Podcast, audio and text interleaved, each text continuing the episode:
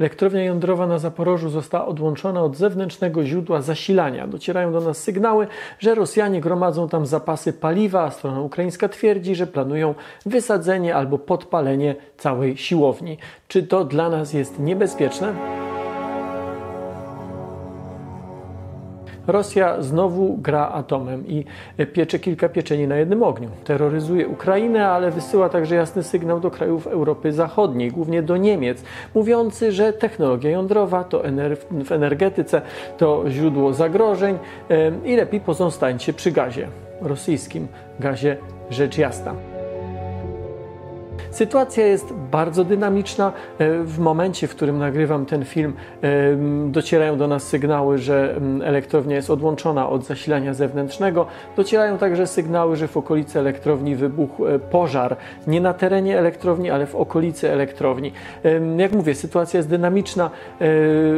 Jeżeli Was interesuje, jak się rozwija, zerkajcie na Instagrama i na stronę naukatolubie.pl, a jeżeli chcecie wiedzieć, jakie jest jest źródło, czy jest w ogóle jakiekolwiek niebezpieczeństwo radiacyjne, radiacyjne koniecznie zerkajcie na stronę Państwowej Agencji atomistyki. My do prowokacji, my mówię tutaj mieszkańcy Europy Środkowej czy Wschodniej, do prowokacji czy do gruźb Rosji e, podchodzimy inaczej, ale w Niemczech, uwierzcie mi, mieszkałem tam kilka lat, to robi ogromne, ogromne wrażenie. W Niemczech przez przynajmniej kilkanaście ostatnich lat panował w zasadzie konsensus, taka międzypartyjna zgoda co do tego, by gospodarkę kraju oprzeć na źródłach odnawialnych, ale brakującą część energii wyprodukować spalając gaz. E, Rosji z wielu powodów zależy na tym, by społeczeństwa zachodnie, ale głównie niemieckie, naciskały na swoich polityków, by ci nie inwestowali w atom, by e, pokazywać tę technologię jako niebezpieczną i ryzykowną. Na początku napaści na Ukrainę strona rosyjska szantażowała Europę Czarnobylem.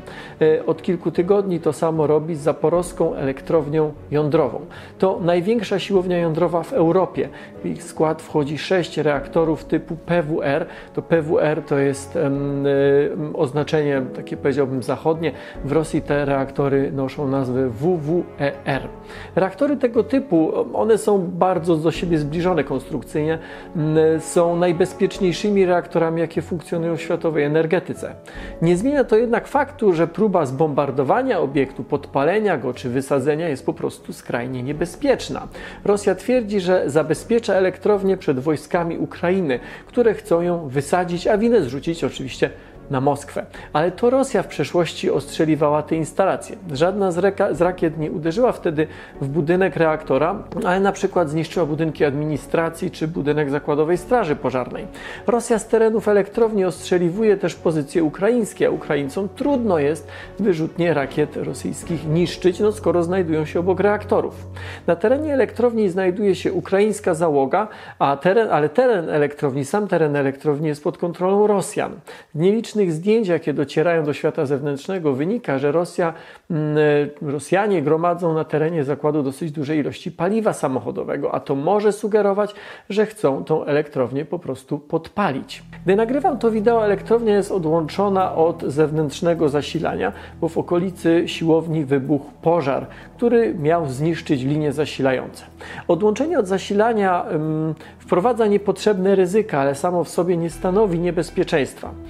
Reaktor podczas pracy wymaga chłodzenia to jasne. Ale nawet gdy zostanie wyłączony chłodzenie rdzenia reaktora przez jakiś czas, trzeba kontynuować. Gdy wybucha pożar albo gdy ma miejsce, nie wiem, trzęsienie ziemi albo powódź, no cokolwiek, co zagraża bezpieczeństwu, reaktory wyłączają się automatycznie, a wtedy prąd do systemów chłodzenia jest pobierany z sieci zewnętrznej. Jeżeli e, ta sieć zewnętrzna ulega zniszczeniu, włączane są agregaty prądotwórcze na terenie elektrowni. Gdyby wszystkie agregaty uległy awarii, system chłodzenia powinien być zasilany ze znajdujących się na terenie elektrowni akumulatorów. Gdyby i te akumulatory, i te agregaty przestały funkcjonować, korzysta się z tzw. Tak systemów pasywnych, które co prawda są mniej wydajne, mm, ale za to nie wymagają żadnego zasilania. Czy istnieje możliwość, że wszystkie te systemy zepsują się w jednym momencie? Nie, takiej możliwości nie ma. Jest za to możliwość, że ktoś je zepsuje albo po prostu wyłączy. Wtedy temperatura we wnętrzu nawet wyłączonego już reaktora, reaktora może szybko wzrastać i może dojść do takich wartości, że reaktor się rozszczelni. Prawdopodobieństwo takiego zdarzenia oraz no, konsekwencje są o wiele mniejsze niż w przypadku reaktorów, jakie były zainstalowane przykład w japońskiej elektrowni Fukushima. Jeżeli jednak do takiego zdarzenia by doszło, skażenie radioaktywne będzie lokalne. Woda w przeciwieństwie do grafitu, a mówiąc o graficie tutaj mm, nawiązuje do konstrukcji e, wojskowego reaktora w Czarnobylu, no więc woda w przeciwieństwie do grafitu się nie pali, więc nie może być mowy o chmurze radioaktywnego dymu. A co gdyby Rosjanie zamiast podpalać po prostu reaktory ostrzelali albo zbombardowali?